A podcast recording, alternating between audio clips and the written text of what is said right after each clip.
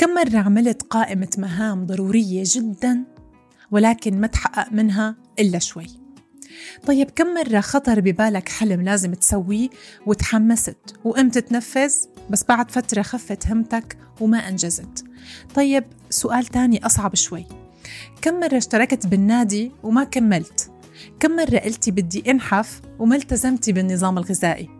وكم مرة قلت رح وقف دخان بس بعدنا كل يوم عم ندخن كل هالأسئلة أكيد مارقة معكم بلحظة ما وبجوز كلنا عانينا وعاتبنا حالنا بكلمة أنا ما عندي إرادة أو أنا ضعيف أو حتى مارسنا جلد الذات لنوصل بالقول أنا ما بنفع بشي بس هل يا ترى الموضوع ما له حل؟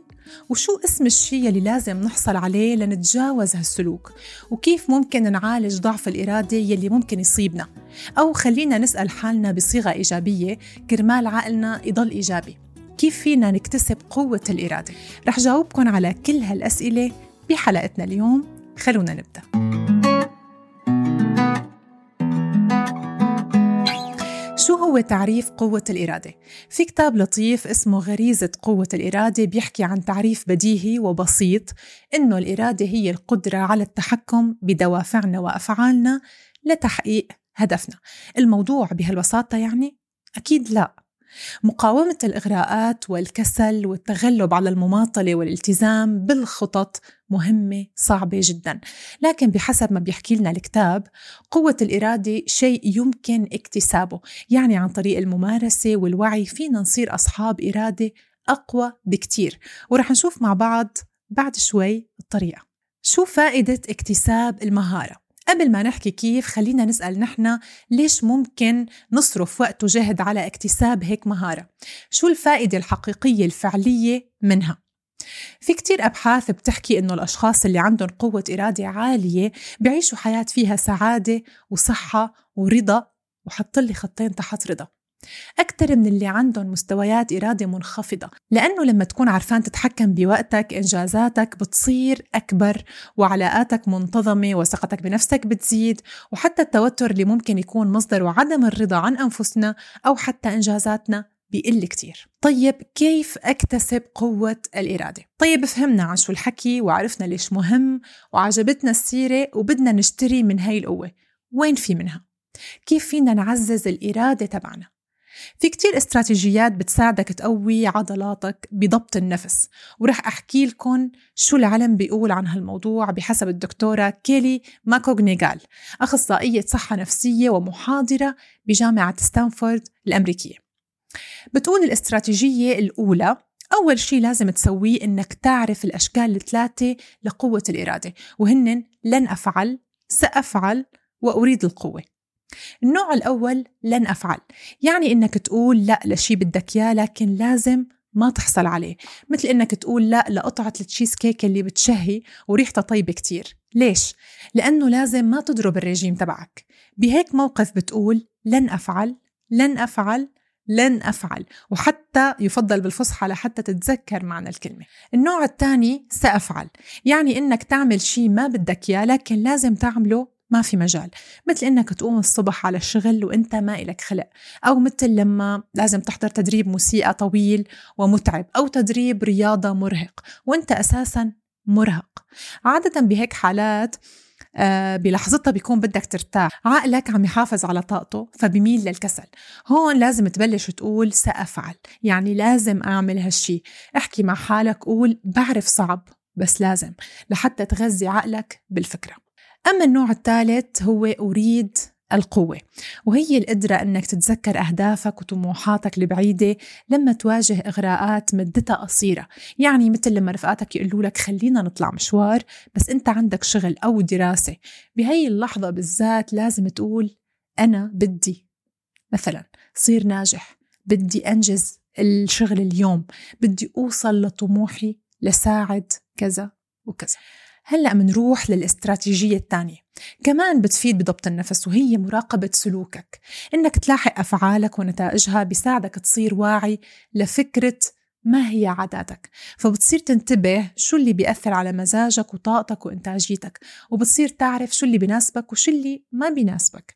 استخدم دفتر صغير أو النوتس على موبايلك لتسجل هاي الملاحظات. الاستراتيجية الثالثة اللي بنصحك فيها أنك تحط أهداف واقعية ومحددة. هاي النصيحة ما رح مل إني أحكيها لأي حدا وفينا نخصص حلقة كاملة عن الأهداف الواقعية وطريقة سمارت إذا بتحبوا يعني كتير مبدعة وحلوة فكرة إنك تلعب طابة على سطح القمر بس أكيد غير واقعية فما رح تصير. الصح إنك تحط أهداف محددة بأرقام وتواريخ انتهاء وتكون قابلة إنك تقيس نجاحها. يعني بدل ما تقول أنا بدي أقرأ كتب كتير هالشهر لتزيد ثقافتي بتقول أنا بدي أقرأ كتاب اسمه كذا بتقول الاسم. خلال شهر كذا وكذا بتقول الزمن. ورح خصص مثلا 20 دقيقة كل يوم لهالموضوع. أي هدف غير محدد وغير واقعي بيسهل علينا ما نلتزم فيه وبالتالي نخسره. الاستراتيجية الرابعة بديهية شوي إنه يكون عندك خطة. لما بتقول بدي آكل أكل صحي جهز قائمة المشتريات وجيب الأغراض وارسم برنامج الوجبات وحدد مسبقا طريقة الطبخ الأفضل لإلك. وجود خطة بيساعدك بتجنب الانحرافات على طول طريقك لتحقيق هدفك. كما أنه رؤيتك للطريق اللي رح تسلكه قدامك رح ينمي عندك شعور الإرادة والرغبة بالوصول. كمان في استراتيجية لازم أخبركم عنها وهي إنك تستخدم أسلوب المكافأة لما تحقق جزء مهم من الهدف. بس يعني مو تبطلوا تدخين لمدة ستة أشهر فتكافئوا حالكم بباكيتين لأنه كسر العادة اللي تعودت عليها رح يسهل رجوعك لإلها. استخدم يعني مكافأة بمجال تاني إنك تاخذ عطلة مثلا أو تعمل شيء من زمان حابب تجربه. وجود مكافأة بآخر الطريق بيساعدنا نصمد ونعزز إرادتنا بالوصول للهدف. ونقطتين أخيرات قبل ما تنخفض الإرادة عندكم وتملوا. السيطرة على التوتر والنوم الجيد. لازم تسيطر على توترك. الإجهاد هو أحد أكبر أعداء قوة الإرادة لأنه بيسرب شعور الهروب بدماغنا. هالشي بيخلينا نتصرف باندفاع بدون تفكير. حاول تسترخي. ممكن تصلي تسمع موسيقى رايقة تتأمل تمارس شي بتحبه وخفف توتر. شو دخل النوم الجيد بالإرادة؟ أكيد هذا السؤال رح تسألوني إياه. النوم الجيد كمان ممكن يخفف التوتر بشكل عام بالإضافة إلى أنه بيعزز وظائف الدماغ والمزاج الجيد والذاكرة ومهارات حل المشاكل والإبداع وبالتالي بيعزز أداء قوة الإرادة عنا لاقي الوقت الصح لتنام وفيق بكير مثل ما حكينا بحلقة آه، معجزة الصباح لأنه هالشي رح يغير لك كل حياتك. بعد كل هالكلام لازم ذكركم إنه قوة الإرادة شيء ممكن اكتسابه عن طريق الممارسات اللي خبرتكم إياها. لازم لحتى نوصل لمرادنا نتعلم نتغلب على الدوافع والرغبات يلي بتحرف مسارنا ونركز فقط على أهدافنا ونحسن مهارات ضبط النفس عنا. لا تعيد على الإطلاق جمل من نوع أنا بدي انسحب أو أهرب. يعني هيك كلام ممكن يوقفك عن تنفيذ أحلام ممكن فعلا أنك تحققها كون خفيف على نفسك وإيجابي بالتعاطي مع قدراتك وكلنا عنا قصور بمكان ما بمهاراتنا وسلوكنا. لكن حتما الشخص يلي قدر يحقق أحلامه ما هو شخص أفضل منك. هو ببساطة شخص التزم باللي لازم يلتزم فيه. فأنت وأنتي حتما قادرين إنكم توصلوا لطموحاتكم.